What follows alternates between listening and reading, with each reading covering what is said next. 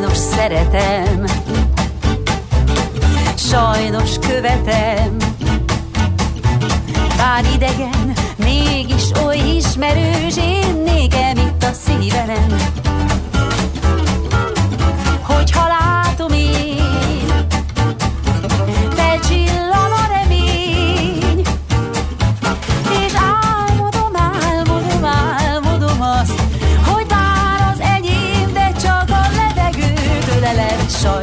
szeretem. Nincs is egyebem, mint ez a keserű, mégis oly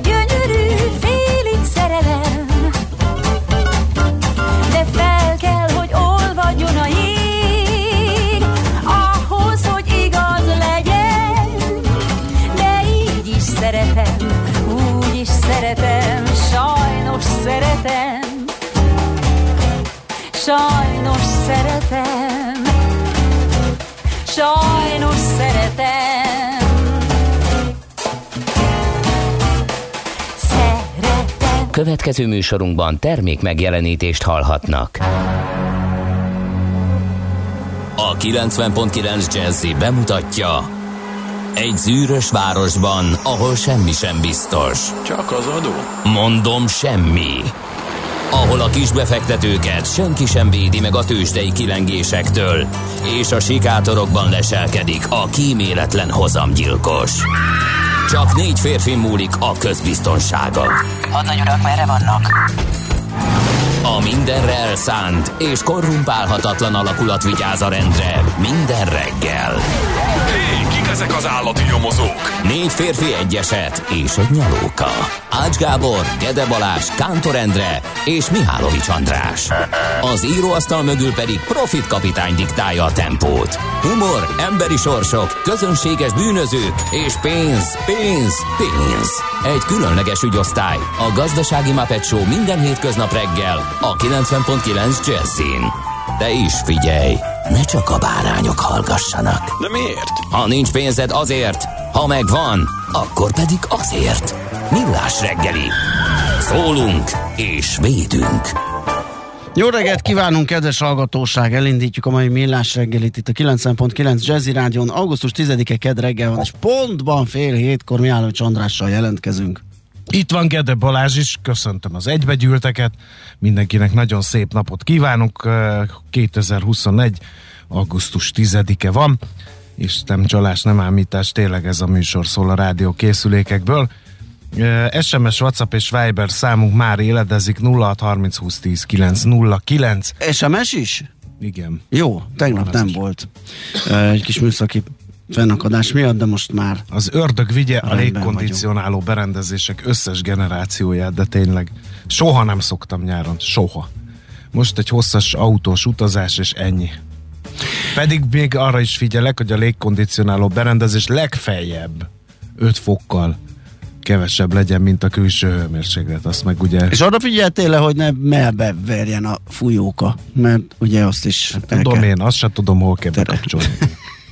El kell terelni, hogy ne kap direktbe. Na mindegy, szóval tényleg nem tudom, azért van ilyen repet fazék hangom, és olyan, mintha törölközőből beszélnek. Persze a szabadság, ami nem volt szabadság, Csak egy ilyen részleges. egy ilyen villanás, Igen. az ez hát nekünk ez jár. Nekünk ez jár. Vannak kollégák, akik el tudnak tűnni, kikapcsolnak. Igen. Teljesen minden Nem elérhetőségüket. mutogatni. Hát nem tudsz, mert nincs itt. Nincs az mert hogy adásmenet. kikapcsolt mindent. Egyrészt a, Igen. a másik meg az adásmenetet, azt így itt hagyta nekünk. eh, Hihetetlen komolyan tett ez.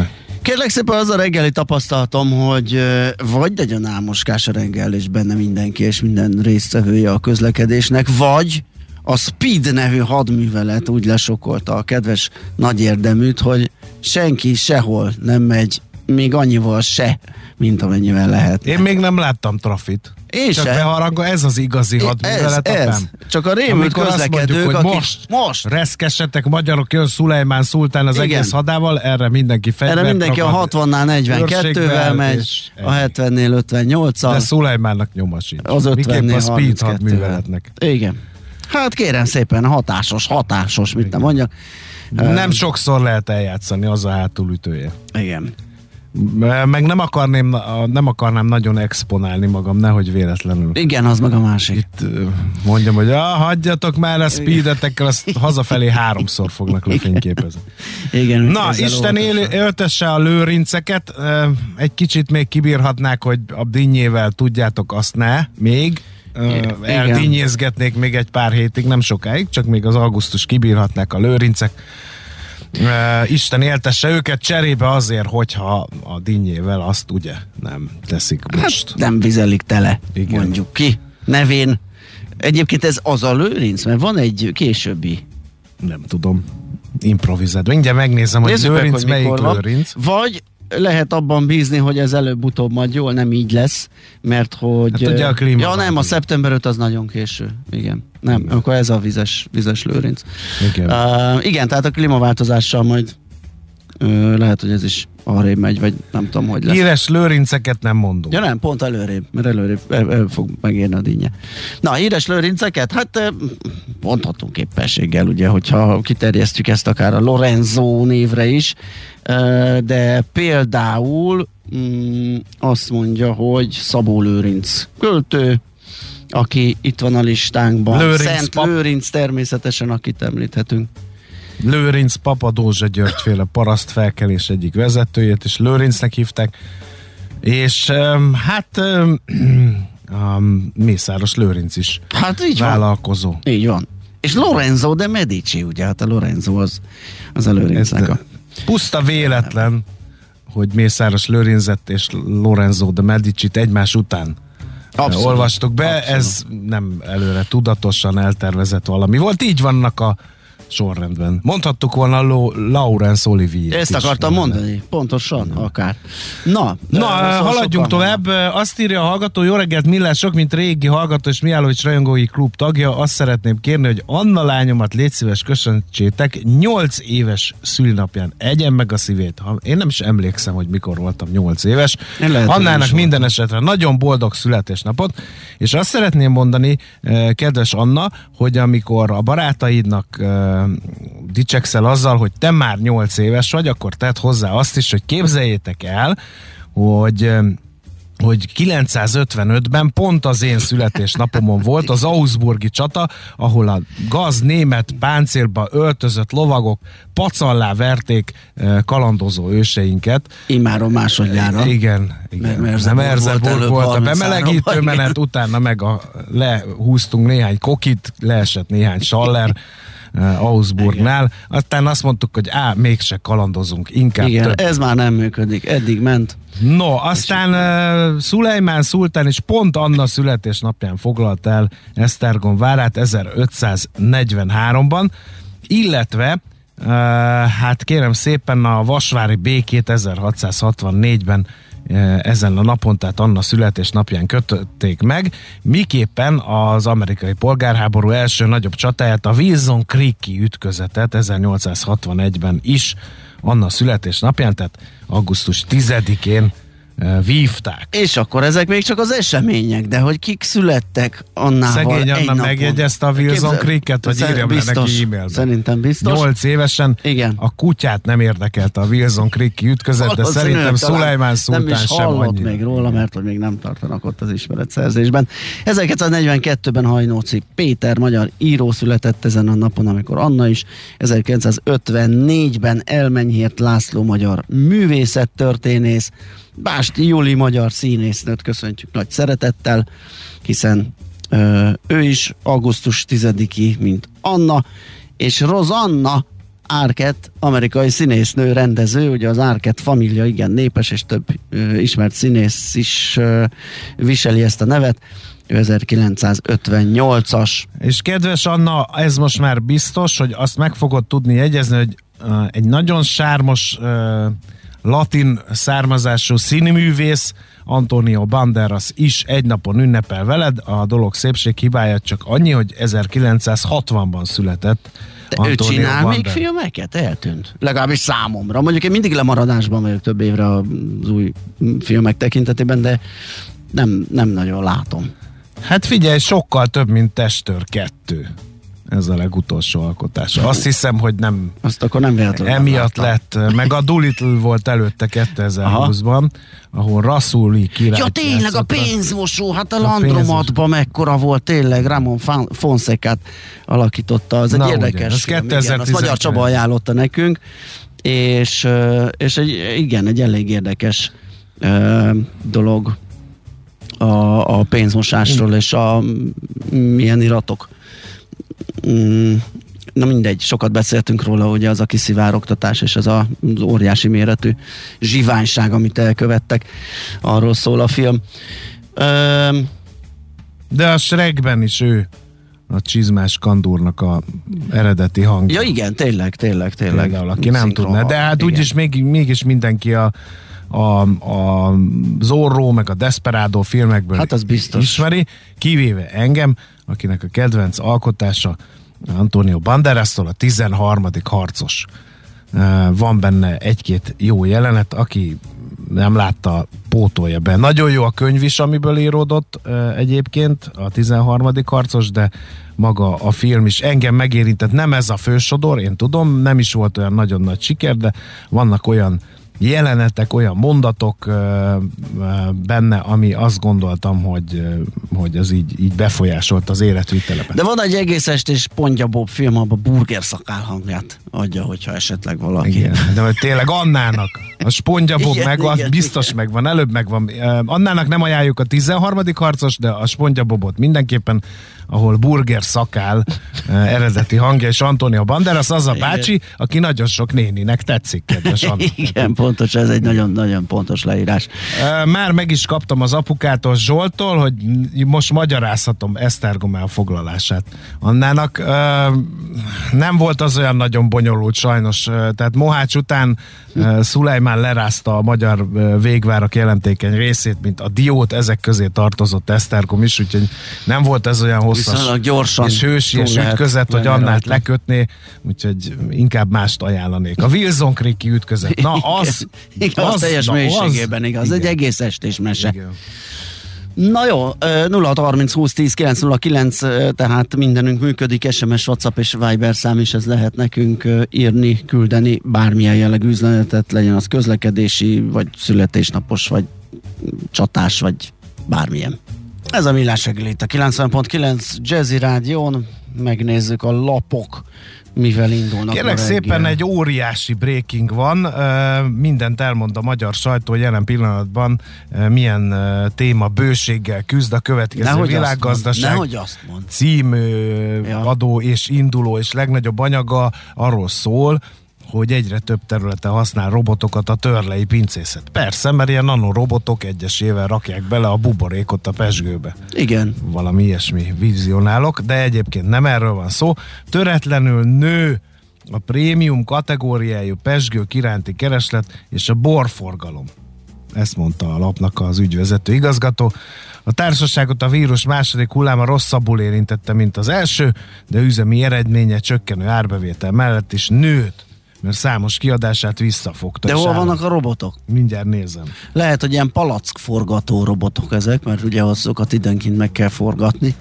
A szőlőtábla területének mérésétől a szennyvíz tisztító üzemének irányításán át a beérkező rendelési kezet, eh, kezeléséig alkalmazzák a digitális technológiát. Ja, akkor nem, de majd azt is föltalálják, hidd el, a bor, vagy a palack forgató robotot. Ha más nem, majd én.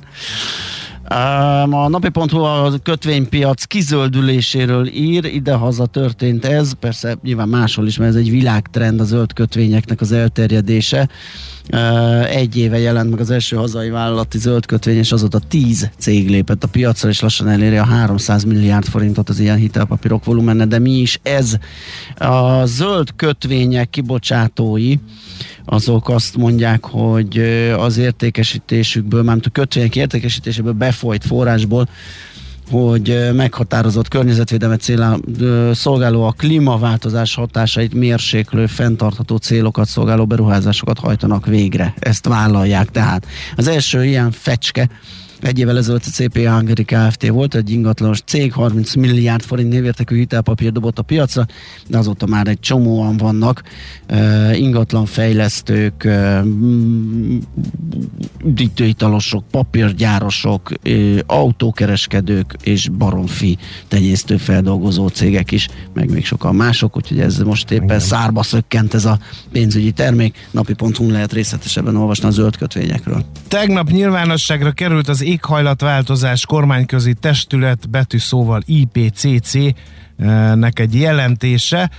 33 éves szervezetről van szó, 7 évvel ezelőtt csinált egy átfogó elemzést a klímaváltozásról, most a legfrissebb tudományos eredményeket közzétéve arra jutottak, hogy köszönjük szépen, a klímaváltozást nem sikerült megfékezni.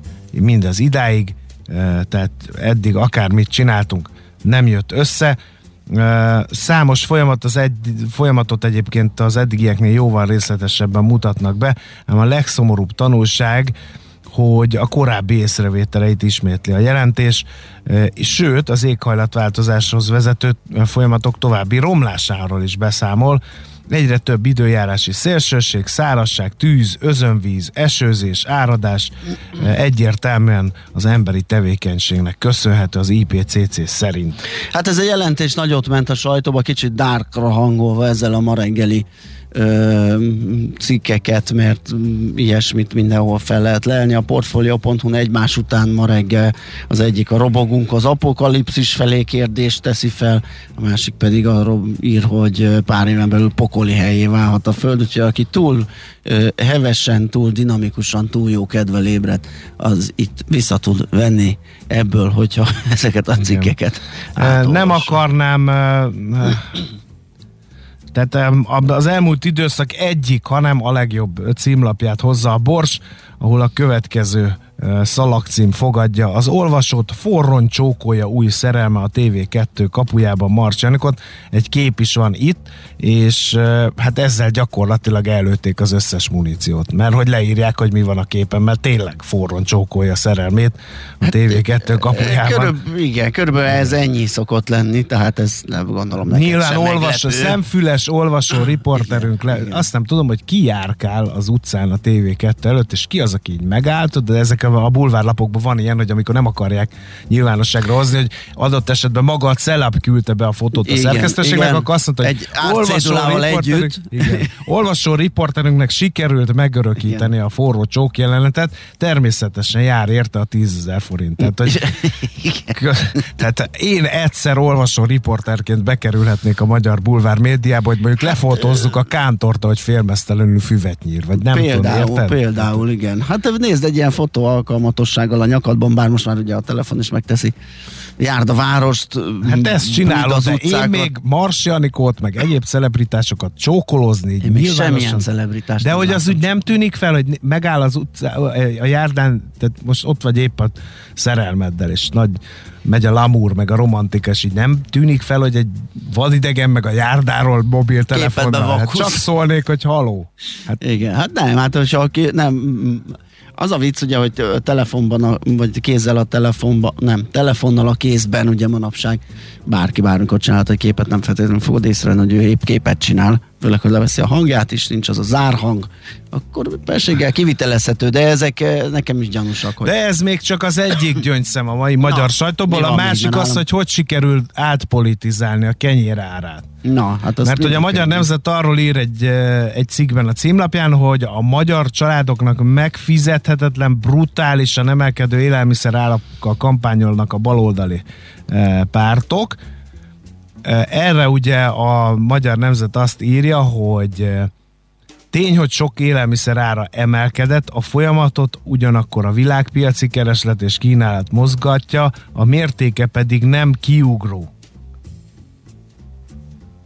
Hát, Kérdés, hogy mi a aki kiugró? mostanában bevásárolt, az nem tudom, hogy egyet tud-e, és tud-e azonosulni. Igen, hát Venezuelához képest csekély, elenyészi az áremelkedés mértéke, nyilván nem kiugró, de van amihez képest meg igen. Például az elmúlt És időszakhoz azt ö, képest. nem tetszik-e tudni, hogy odakint dollárba, meg euróba számolnak, miközben a mi forintunk meg ugye dollárban és euróban is mennyit gyengült. Tehát Igen. Az lehet, hogy dollárban meg euróban nem kiugró a növekedés, de a forint gyengülésével együtt meg igen, és talán az inflációs adatokat is ide olloznám, ha nagyon kekeckedni akarnék, de nem kekeckedek. Jól van. Akkor szerintem itt, uh, Itt vágjuk el a hát fonalat? nekem, nekem ennyi. A népszavát még ide Na. Húznám, mert megváltozik a akkor Gellért-hegyi tájkép állítólag, mert megkezdődött a Gellért-hegyi sikló engedélyezése.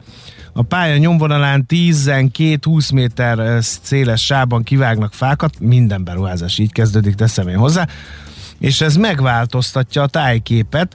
A hatás tanulmány szerint a helyszín tájkép és természetvédelmi területen találhatós része annak a budai látképnek, amelyet az UNESCO 87-ben a világörökség részévé nyilvánított. Meghallgatták a köznépet is a veszélyhelyzet okán az érintettek személyes megjelenése nélkül. A köz, kormányhivatal szerint a nyilvánosság részéről észrevétel nem érkezett. Mikor kell közmeghallgatást tartani? Nyáron. Hát nyilván. A legnagyobb szabadság Nyilván, idején. nyilván, amikor senki nem elérhető. Na akkor még egy a 24.hu-ról egy kis tudomány. Evés közben jön meg az étel. Így van, egy kis méhlegelő, gyors talpaló, mi a baj a budapesti méhlegelőkkel, teszi fel gyötrő kérdését a szerző. És hát az egyik az ugye, hogy azt azért ilyen tudatosan szép vadvirágokkal tarkítva kéne létrehozni, még virágmaggal, magkeverékkel is meg támogatva, és egy kicsit itt nálunk összecsúszott a gazzal a méhlegelő, tehát hogyha nem vágjuk le a gazt, akkor azt, azt mondjuk, hogy az méhlegelő.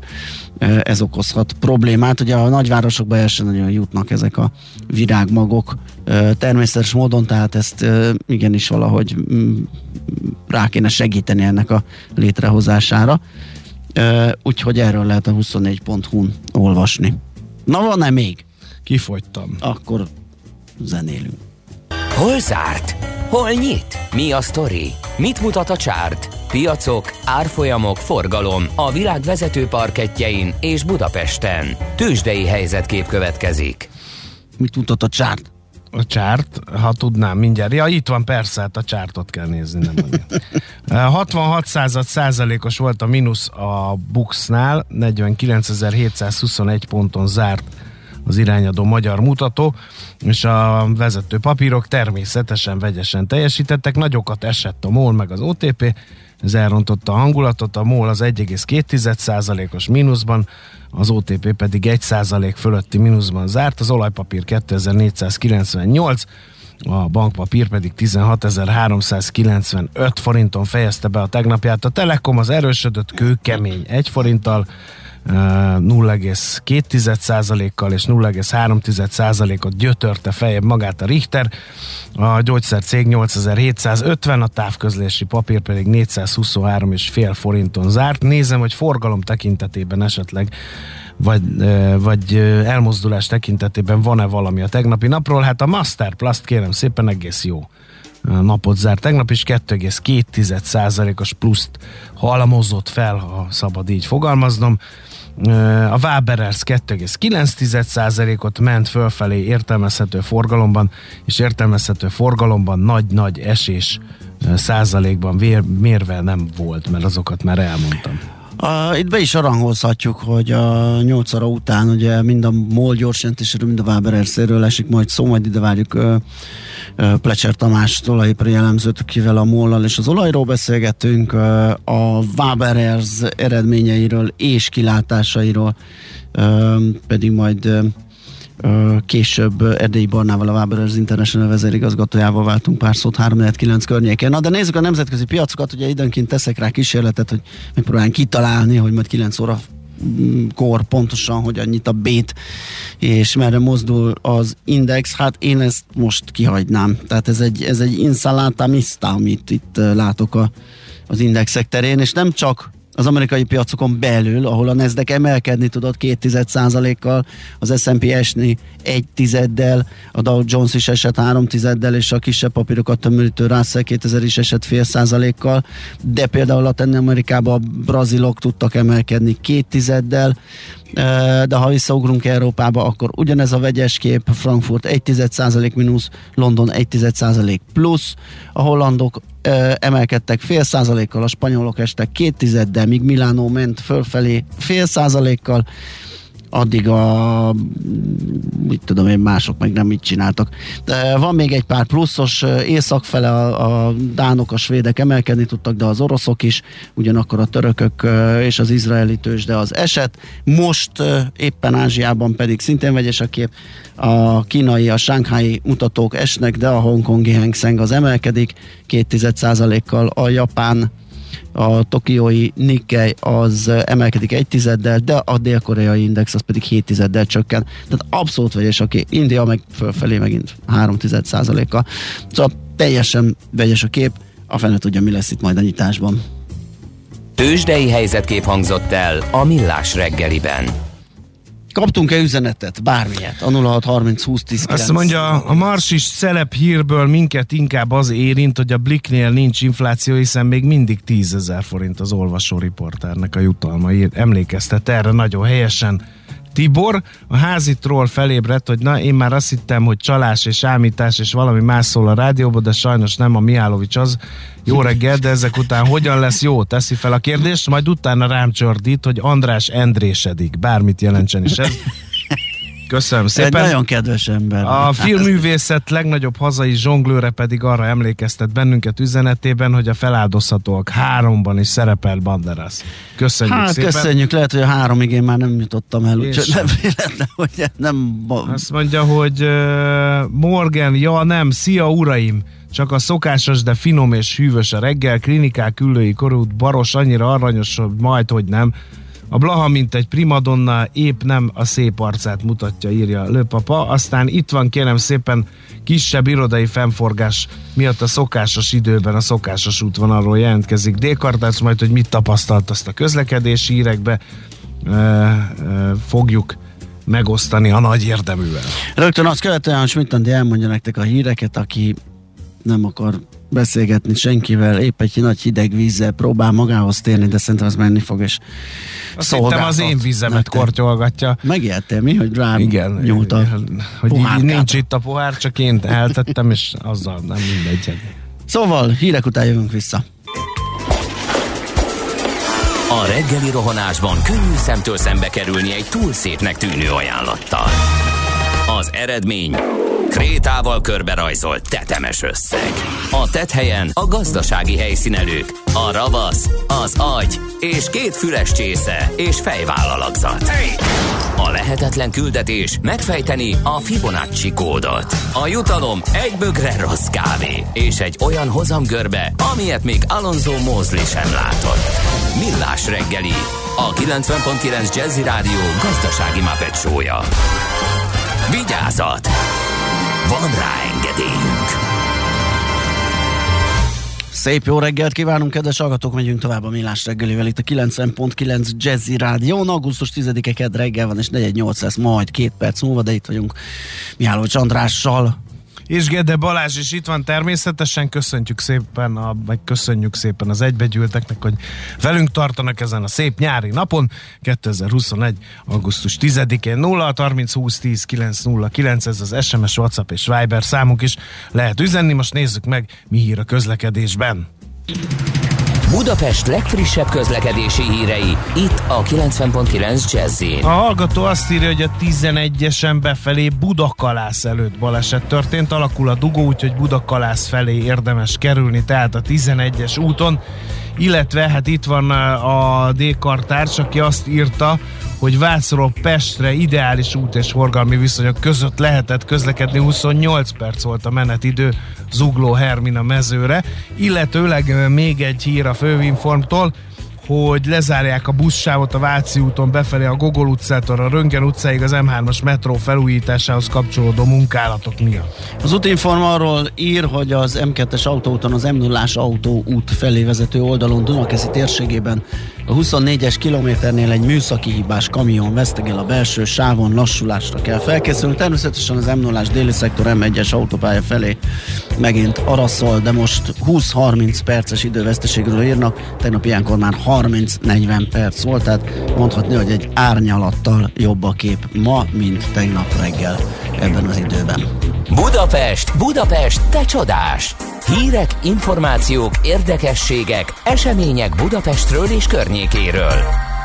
A lapszemlébe ugye találkozhattunk vele, hogy a, az ENSZ újabb tanulmánya mm, alapján ugye hát itt a klímaváltozás óriási problémákat okoz, ezt mi is érezzük például azon keresztül, hogy a Velencei tóból fogy a víz, de egyre nagyobb hőhullámok, egyre magasabb hőmérsékleti értékek jönnek nyáron, és hát a Velencei tó kotrása meg így elmaradozik. Ebből együtt az van, hogy lassan így elpocsolyásodik a Velencei tó, ha nem történik valami. Minden tónak természetes, hogy mondjam, evolúciós folyamata az, hogy uh, mocsarasodik, ezzel, ezzel nem kell meglepődni. Hát akkor, hogyha alacsony a vízszint. Igen, igen. Nem, de úgy mély... van, tehát hogy a földtörténetben úgy van, hogy kialakul egy tó, és ez Aha. folyamatosan töltődik, mocsarasodik, és a végén mocsár lesz a helyén, ja. abból meg, na, így értettem. Csak időkérdés az egyik év, milliók igen, alatt, igen, igen, nem tudom, most igen. mondtam hülyeségeket.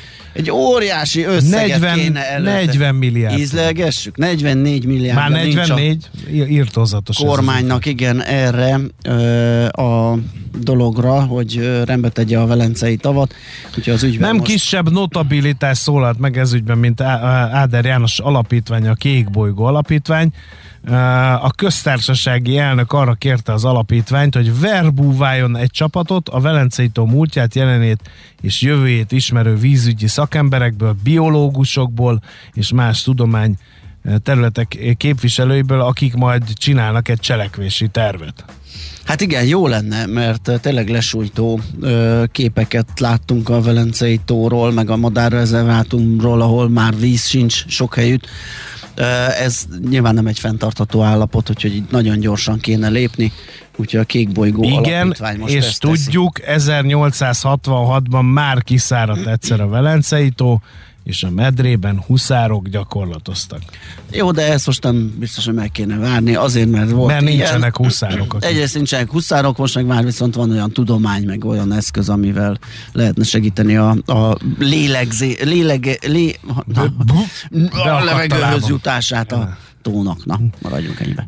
Kérem szépen, ott jöttem el reggel, és épp rácsodálkoztam, hogy az OPNIT, azaz az Országos Pszichiátriás Neurológiai Intézetet, közkeletűbb nevén a Lipótot, hogy azt mikor fogják, vagy ott mi lesz, hát, vagy nem, nem tudom, és erre ma olvasom, kérem szépen, hogy 1,8 milliárd forintért megvásárolható egy kastélyokkal foglalkozó ingatlan iroda dobta piacra az OPNI épületét, kérem szépen, és a leírás szerint 780 négyzetméter, van benne 30 szoba, meg 4310 négyzetméteres a telek hozzá. Ez 1,8 milliárd forintért elvihető és hát ugye azt bezárták, és évek még a, még a Gyurcsány kormány ideje alatt, és kérem szépen azóta üresen áll ott. És akkor hát nyilván szerkesztő úr, ki volt a szerkesztő, akinek egy repteres hírt azért ide kellett illesztenie? Hát igen, Ács Gábor. Uh, és ez egy jó kis info, a Skytrax minden évben felméri, hogy kik vagy melyek a világ legjobb repülőterei, aztán ott mm, van ilyen világranglista, meg regionális, meg, meg nem tudom én milyenes. A világ ranglistán a százas elit 97. helyét szerezte meg a Budapest Liszt Ferenc nemzetközi repülőtér, de hogyha szűkebbre bontjuk, a kört, és megvizsgáljuk Kelet-Európa legjobb repülőtereit, akkor azt látjuk, hogy nyolcadik alkalommal nyerte el a Skytrax-től a legjobb kelet-európai le, repülőtér titulust a, a budapesti Liszt Ferenc, sorrendben Bukarestet, Tallint, Rigát, Kiev, Borisport, Tbilisit, Belgrádot, Pozsony, Zágrábot és Szófiát előzi meg ezzel. Így alakult tehát ez a rangsor. Igen, közben én belefolytam ebbe az opniba, és igazából ez a kastély az nem a főkastély, mert hogy ott egy csomó minden van azon a telken, hanem kérem szépen ez a nővérszálló épülete volt. A bezárás előtti időkben nővérszállóként mm. funkcionált. Tehát nem az a hatalmas nagy kastély, de ez is műemléki védelem alatt álló része, és ez egy ilyen szép sárga épület, és ez kerül kérem szépen 1,8 milliárd forintba. Oké. Okay. De jó hát, helyen van. Körülbelül ennyi. Ö, megyünk tovább, méghozzá kriptopiacsal fogunk foglalkozni, mert hogy elég szépen magukhoz tértek a nagy esés után. Ilyeneket nem szabad mondani, régen nem volt extrém időjárás, szárazság, meleg, soha nem volt, csak most van. Ezt írja a hallgatóm. Uh-huh. Meg hogy lenne már az OPNI 780 négyzetméter, mindenki olvassa ezt a baromságot, de senki sem vesz észre, hogy az sok ezer négyzetméter, csak az az egy nagy épület, írja Viktor Apó. Hát így ezt, neki, tisztáztuk. ezt tisztáztuk, hogy ez a nővérszálló azon a telken lévő egy ilyen sárga épület az, úgyhogy egy kicsit felületes voltam Viktor apótól, aki reméljük nem az a Viktor, ha az a Viktor, akire én gondolok, akkor duplán elnézést kérek, ha nem az a Viktor, akkor, akkor csak, csak szimplán. Nekünk a Gellért hegy a Himalája. A Millás reggeli fővárossal és környékével foglalkozó rovata hangzott el. Ez a villás reggeli, és ahogy beharangoztuk, egy kicsit kriptózunk. Már csak azért is, ugye volt itt nagy riadalom a tavaszi időszakban, valahol áprilisban értékelt csúcsukat a, a kriptodevizák is onnantól aztán jött a lejtmenet. Elon Musk beszólások, meg környezetvédelmi aggodalmak, meg az égvilágon. De minden. már elmúlt. De már valahogy elmúlt, úgyhogy mindjárt megnézzük, hogy mennyire múlt el. Éppen felpattantunk egy mélypontról, vagy akár visszafordult a piac, és megint szépen menetelünk. Szabó Dáviddal a Crypto Position Investment Fund portfólió kezelőjével nézzük át a piacot. Szia, jó reggelt! Jó reggelt kívánok, szervusztok! Na hát egy kicsit így az általános részét nézzük meg, hogy mi történt itt az elmúlt időszakban, és uh, hová jutottunk, uh, megnyugodhatnak-e a kriptotulajdonosok, hogy ismét visszaáll a bika trend? Hát én azt gondolom, hogy olyan nagyon aggódni soha nem kellett. A, ugye az, ez az erős felfutás, ami az év első felét jellemezte, vagy az első időszakát jellemezte, annak, vagy abban nagyon erőteljesen benne volt egy nagyon-nagyon intenzív spekulációs tevékenység. Ami azt jelenti, hogy nagyon sokan hatalmas tőkeáttételekkel vettek fel pozíciókat. És ez is hozzájárult ahhoz, hogy a bika nagyon erőteljes volt, az áremelkedés mértéke nagyon-nagyon magas volt, viszont egy ilyen helyzet instabilitást visz a rendszerbe.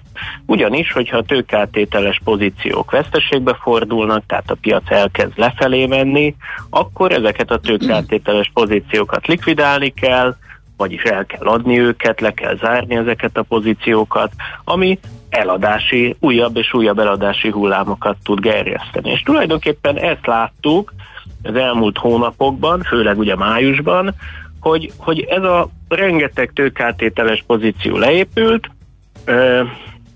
ez megnyilvánult abban, hogy sok eladás volt a piacon. Nagy lejtmeneteket láthattunk, viszont úgy néz ki, hogy most arra lényegében a piac megtisztult ezektől a veszélyes pozícióktól, és most már van tere újra a bikának. Tehát akkor nem Elon Musknak a beszólásai mozgatják, mert olybá tűnik a felületes szemlélőnek, hát, hogy kénye kedve szerint rángatja például a bitcoin árfolyamát. De nyilván, tehát, hogy egy Elon Musk beszólás az mondjuk el tud indítani egy ilyen spirális mozgást, tehát ez lehet egy első láncszem ebbe, de azért azt gondolom, hogy az alapvető fundamentumokat még Elon Musk sem tudja befolyásolni. Nyilván rövid távon nagy hatása tud lenni a piacra, és el tud indítani ilyen tehát el tudja indítani a hólabdát a lejtőn, abból aztán lesz egy lavina, de amikor elmúlik a lavina, és kitisztul az ég, akkor utána megint a, a uh-huh. Úgy tűnik, hogy mégsem a bitcoinról szól a mostani fellendülés, hanem az etherről. Ez miért van? Van valami őrségváltása a kriptodevizák piacán? Szóval azért ezt elmondanám, hogy a bitcoin is erőteljesen emelkedik, uh-huh. de valóban az Ethereum házatáján történt most egy izgalmas fejlemény, mégpedig az, hogy volt egy Ethereum fork, ami azt jelenti, hogy a protokollba csináltak egy upgrade-et, megváltoztatták a, a, a, a fő paraméterét, vagy fontos paraméterét megváltoztatták az Ethereum ökoszisztémának. Ez ugye csak úgy tud lezajlani, hogyha van egy erős konszenzus abban, hogy hogyan kell megváltoztatni ezeket a paramétereket, nem lehet csak úgy ilyesmit csinálni. De ez megtörtént egy héttel ezelőtt, a múlt héten, és, és a fontos változás ebbe az, hogy az Ethereumnak a monetáris politikája megváltozott. Mit jelent az? Ez azt jelenti, hogy, hogy hogyan keletkeznek és hogyan semmisülnek meg éterek, ebbe a folyamatba belenyúltak. Ugyanis korábban az volt a jellemző, hogy a bányászok kétfajta bevételt kapnak. Egyrészt övék az újonnan keletkező bitcoin vagy éter, attól függ, hogy melyik kriptopénzről beszélünk.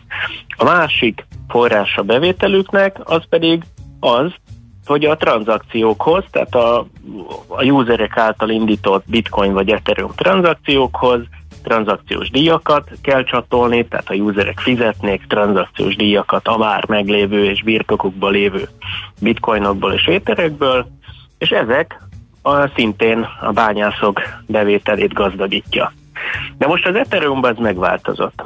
Ugyanis az Ethereum úgy döntött, hogy, hogy a, a bányászoknak a bevétele az a, a, tehát a, a tranzakciókból eredő bevételeket azt nem a bányászok kapják meg nagy részt, hanem elégetik. Az azt jelenti, hogy ezek az éterek megsemmisülnek. Nem keletkez, nem lesz megsemmisül. Ez, ez, ez miért jobb?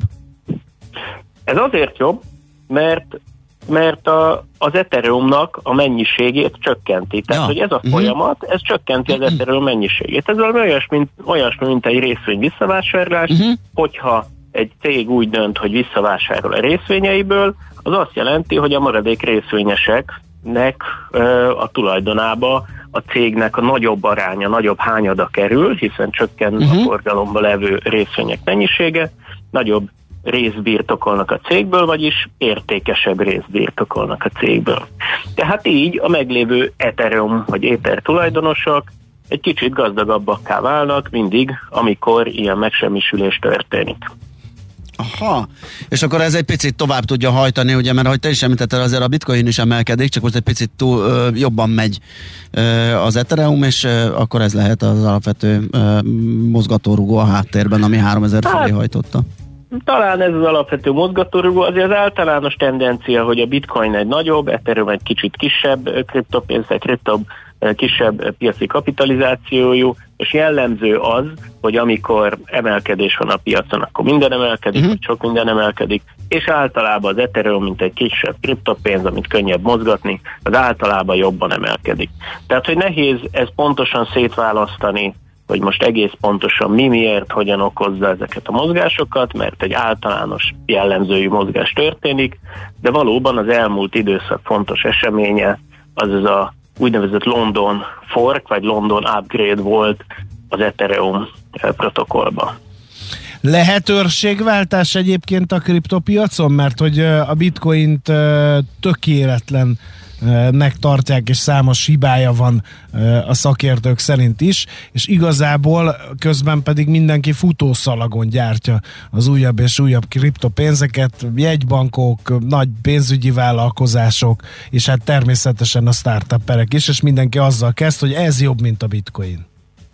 Hát azért ezt egyelőre nehéz kijelenteni, tehát a bitcoinnak az a fajta egyszerűsége az egy nagy érték, hogy, hogy ő nem akar mindent túlbonyolítani, ő egy problémát akar megoldani, hogy legyen egy olyan pénz, aminek a kínálata véges, nem akar túlzott bonyolultságot belevinni ebbe a rendszerbe, és ne, fogjon, ne függjön senkitől. Tehát az, hogy itt jegybankok vagy kriptopénzt gyártanak, ez ezt az alapvető problémát nem oldja meg, hogy valami ne függjön éppen tőlük, hát az egész dolog részben, vagy részben arról, arról szól az egész dolog, hogy ne legyünk kitéve annak, hogy a jegybanki vezetők majd hibás döntéseket hoznak, és mondjuk elinflálják a pénzt.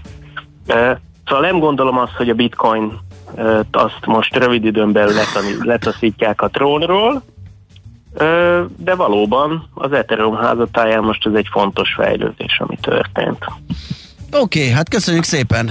Úgy látszik, jó bőrben vannak akkor ezek szerint a kriptók, és gondolom az várható, hogy azért nagyjából ez lesz az irány, hanem is ebben a tempóban, mert azért ugye a mélypontjukról való felpattanás elég intenzív volt. Én azt gondolom, hogy nincs nagy gond. Az, hogy ez meddig tart ki az aktuális bika, azt nyilván nem tudom, fogalmam sincs róla. Igen. De nem gondolom azt, hogy itt rövid időn belül hatalmas összeomlás várható. Oké, okay, ez elég is nekünk. Köszönjük szépen, jó munkát, szép napot nekünk. Köszi szépen, Szia! Szabó Dáviddal, a Crypto Position Investment Fund portfólió kezelével néztük meg, hogy mi mozgatja, milyen hírek mozgatják most a kripto devizákat, és balagunk is tovább akkor hírekkel, hogyha nincs valami nagyon-nagyon fontos üzenet, amit mindenképp meg kell osztani. De a 11-esen Budapest felé a Szentendrei OMV-től áll a sor, ugye ott elég korábban szép. Mhm. jelezte a hallgató, hogy baleset történt Budakalász előtt a 11-esen befelé, úgyhogy aki tud, az Budakalásznak kerüljön. Műsorunkban termék megjelenítést hallhattak. Hát No, ez a kérem. millás reggeli, hogy ránk indult apám? Itt jól elbeszélgetünk, és közben kiderül, hogy adásban vagyunk. Uh, úgyhogy balagunk is tovább. Megjött kedves vendégünk ide a stúdióba, Plecser Tamás, az Erste befektetési ZRT olaj és gázipari jellemzője. Szia, jó reggelt! Jó reggelt, sziasztok! Na hát, és vele itt úgy elbeszélgettünk a zene alatt, hogy egész egyszerűen így azon kaptuk magunkat, hogy adásban vagyunk, illetve kéne lennünk. Uh, kicsit azt terveztük, hogy átnézzük az olajipari és gázipari folyamatokat így ö, 8 óráig, és a híreket követően pedig megbeszéljük a molnak a gyors jelentését, mert ez legalább olyan izgalmas, mint a mögöttes folyamatok, hiszen ö, minden soron olyan jót jelentett, hogy látható valamiféle, ö, hát ha nem is turnaround, mert azért már irányban van a cég, már az előző sz- m, számok is elég jól sikerültek, hanem épp az, hogy, hogy talán a lendület jött meg a társaságba. Úgyhogy akkor kezdjük ezt a, ezt a bizonyos mögöttes ö, ö, ö, termékek ö, helyzetének a vizsgálatával, ugye olaj, gáz, és hát az egyéb alapanyagár emelkedés az nyilván egy másik téma, de hát valahol ugye, mint árult tőzsdei termékek vagy alapanyagok, hát nyilván ebbe a körbe belecsúszik ebbe, a, ebbe a, az emelkedésbe. Szóval mit, mit látunk most az olajpiacon, melyek a fő mozgató tényezők, OPEC szerepe mennyire tud hatással lenni, ugye sokszor beszélgettünk arról, hogy néha kicsit súlytalanok van, amikor meg odafigyel a piac, és meg ők is arra, amit mondanak, és azt is csinálják, amit mondanak időnként, időnként meg nem. Szóval mi a helyzet most az olajjal? Hát érdemes külön, külön választani a keresleti oldal, illetve a kínálati oldali hatásokat. A keresleti oldalon a legfontosabb tényező mindenképpen az, hogy a kereslet nő, ugyanis a Covid lecsengőben van, legalábbis egyelőre lecsengőben van, és hát a kereslet a Covid lecsengésével együtt is emelkedik, tehát ö, gyakorlatilag a járványjal együtt látszik az, hogy azért most már nagy korlátozások valószínűleg nem lesznek, ez pedig hajtja ezt a keresletet fölfelé. Kínálati oldalról pedig az a helyzet, hogy gyakorlatilag a kínálati oldal nem tudott erre a megnövekedett keresletre érdemben reagálni. Gyakorlatilag az OPEC szerepe felértékelődött, az OPEC pedig a tavalyi nagy fiaskót követően képes volt arra, hogy megfelelő módon karban tudja tartani a kínálatot, tehát csak annyival növelték az ő termelésüket, amennyit a piac megkövetelt. Ez összességében egy emelkedő ártrendet Egyébként miért nem tudják a, a keresletet kielégíteni, amikor ugye emlékszünk arra, mi is beszámoltunk a műsorban, hogy hogy volt olyan, hogy fizettek azért, csak valaki vigye el az olajat. Meg csurik voltak a tankerek, a tárolók. És keringtek a tengereken, mert nem engedték őket kikötni, mert nem tudtuk hova tenni az olajat. Uh, akkor uh, nem, és ez most nagyon laikus kérdés, bezártak kutakat, amiket újraindítani, újra pörgetni, kapacitásokat megint termelésbe állítani az idő kérdése, uh, és ki is várnak egy kicsit, vagy mi történik? Ö, Lényegében ez történt, tehát valóban a termelés egy része eltűnt. Ami egy nagyon fontos tényező az az, hogy gyakorlatilag az OPEC-en kívüli termelők nem tudják, vagy nem akarják növelni a termelésüket.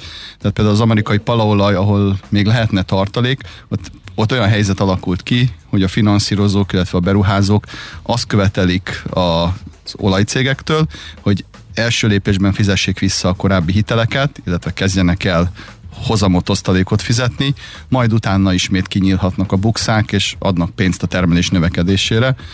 Gyakorlatilag ennek hatására az amerikai palaolaj termelés a krízist megelőző 13 millió hordó per napos szintről most 11,5 millió hordóra esett, és gyakorlatilag ott van most már hónapok óta, annak ellenére, hogy az olajár ugye emelkedik. Na de a termelőknek nem kényszer, és most nem csak a cégekről beszélek, hanem itt van például Oroszország. Ugye mindig mondják, hogy a, a Putyin hatalma az az energiahordozókon alapul, ha jó a piac, akkor jól megy Oroszországnak, ha nem megy jól a piacon, akkor nem megy jól az országnak se, és ugye ha már beszéltél a palaolaj kitermelő cégeknél, ott meg hát fizetést kell adni az embereknek, meg, meg ö, osztalékot a részvényeseknek. Tehát valahol mégiscsak most, hogy ilyen jók az árak, azt gondolná laikus ö, szemlélő, hogy akkor most pörgessük, pörgessük, hozzuk be a veszteségeket.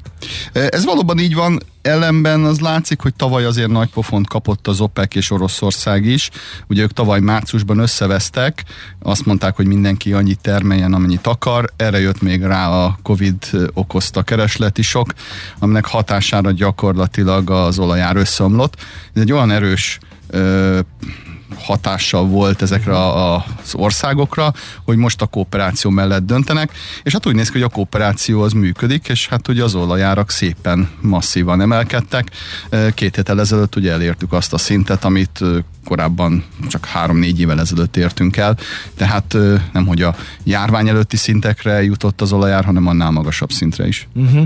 Földgázról is beszéljünk egy kicsit, arról ritkában esik szó, mindenki a kutaknál a benzin árat nézése, ilyenkor kell egy kicsit elmerülni az olajpiac rejtelmeibe, de ugye egy fontos kísérő terméke az olajkitermelésnek a földgáz. Ott mi a helyzet? Hát, hogyha drámát látunk a kőolajpiacon, akkor a földgázpiacon van az igazi dráma. Ugye itt a tavaly júliusi európai 4-5 euró per megawattórás árak most jelenleg 40 euró per megawattóra fölött vannak. Majdnem Tízszereződött. Igen, gyakorlatilag a összeomló gázpiaci árak azok most szárnyalnak, és hát a TTF, ami ugye az legfontosabb holland európai gáztősde, szóval 2007 óta üzemel, azóta nem voltak ilyen magas azonnali árak ö, európai Hát de jön a fűtési szezon, jó napot Hát kívánok! ez különösen izgalmasá teszi a dolgot, ráadásul, ha megnézzük az európai tárolói kapacitást, ez jóval alacsonyabb töltöttség mellett van, mint korábban. Pont ez az egyik tényező, ami egyébként most hajtja az árakat, hogy tudják jól a szereplők, hogy tölteni kellene a tárolói Azok tatárlókat. azért, azért szaladtak le, mert esetleg pont abba bíztak a szereplők, hogy eh, használjunk onnan, várjuk meg, hát a konszolidálódnak az árak, aztán majd mm, akkor visszatöltjük, és most esetleg ráfáztak, mert most még drágábban tudják ezt megtenni. Igen, pontosan ez van, ugye itt a határidős ö, árak ö, gyakorlatilag alatta voltak folyamatosan az azonnali áraknak, tehát nem volt érdemes az azonnali piacon vásárolni és várni ugye a telet, hogy majd jó árakon uh-huh. eladom. Ez a spekuláció is egyébként jelentősen hozzájárult ahhoz, hogy ez a tárolói töltöttség alacsony legyen, és ez önmagában is egyébként hajtja az árakat. De ha megnézzük a világot, tulajdonképpen azt lehet látni, hogy a földgáz iránti kereslet nagyon gyorsan nő. Most már gyakorlatilag a járvány előtti szintek felett vagyunk keresletben, ugye kőolajnál ez nem igaz. Másrészt a kínálati oldal elégtelensége még inkább jellemző, úgyhogy az egész világon magas árak vannak. Ázsia hajtja egyébként leginkább fel ezt a piacot a cseppfolyós földgázárakon keresztül. Hogyha már itt tartunk, a, ugye itt a, az olaj és gáz mellett ugye az is különbség ennek a két terméknek a logisztikája. Most már ugye ez az LNG piac kezd elég jól följönni, de még mindig nem összevethető az olajjal, amit akár tankeren, akár vezetéken, akár mit, tehát egy jól kereskedhető, szétosztható termék, ezért talán stabilabban tartható az ára. Hogy áll a, a, a gáznak a szállítása, LNG piac, meg egyáltalán? Ö, Az Ez volt régebben a csodafegyver. Azt mondták, hogy majd az amerikai LNG elő, elönti az egész kontinens, és hogy ki kéne váltani a, az orosz eredetű földgázt arra, mert hogy az sokkal jobb. Eh, Hát volt ugye ilyen megfontolás, bár a vezetékes földgáz alapvetően azért mindig olcsóbb, és szerintem olcsóbb is marad, mint a cseppfolyós földgáz. Mondom ezt annak ellenére, hogy a cseppfolyós földgáz előállítása és szállítása az hatalmas fejlődésen ment keresztül. Sokkal olcsóbb ma előállítani cseppfolyós földgázt, illetve és szállítani és visszagázosítani, mint korábban. Egyébként az elmúlt tíz évben ez volt az energetikában a legnagyobb növekvő terület a megújuló energia mellett. A cseppfolyós földgáz az évi 10-20 százalékos növekedéseket is képes volt felmutatni. Jöjjön elő a gázárral, elnök úr, uh, idéznék egy klasszikust. Uh, lesz uh, gázszámla emelkedés, vagy a rezsicsökkentés uh, valahogy Magyarországon megőrzi vívmányait? Hogy így... De ha meg is őrzi valahol, ez, ez, ez le fog csapolni, tehát ez nem tud eltűnni ez a Nincs ingyen differencia. ebéd a piacon, igen. igen tehát igen. amikor egy négy és fél euróról felmegy 40 euróra, az nincs az a rezsicsökkentő rendszer, ami tompítani tudja, ezért tettük fel ezt az érdekes kérdést. Hát ugye ez egy politikai kérdés Magyarországon, a kérdés az, hogy a politika mitként fog dönteni.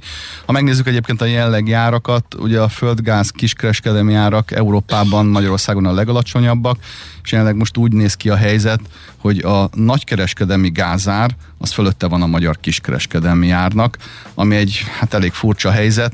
Ugye általában Még egyszer ízlelgessük, a gáz nagykereskedelmi ára van, drágább, mint igen, a, a kisker. magyar kiskerár. Igen, tehát ö, általában ugye ne, itt azért legalább egy két-két és félszeres különbség szokott lenni, hiszen a kiskereskedelmi árakban nem csak a molekula árát kell megfizetni, hanem meg kell fizetni a szállítási költséget, az adókat, kis nagykereskedelmi hasznokat. Uh-huh. Hát nem hiszem, hogy, hogy lesz áremelkedés, ugye a választási, választások előtti fűtési szezonban, de ez csak így író. Hát nem, de hát akkor vagy a költségvetés, De akkor majd a vagy, a, költségvetés, vagy a vállalkozások, akik használják ezeket a dolgokat, akkor azoknak kell ö, beépíteni az áraikba, ami meg aztán inflációs oldalon, akkor megint csak valahol ki. Egyébként nagy gáz, van, nagy gáz van a, a vállalkozásoknál?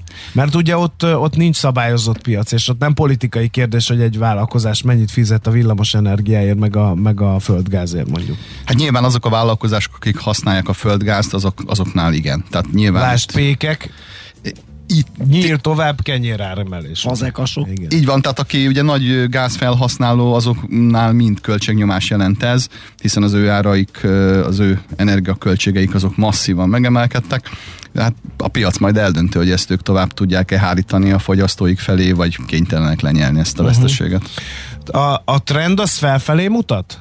Vagy most kilóholja magát a piac, és akkor mindenki megnyugszik, és valami normális kereslet kínálat kialakulhat.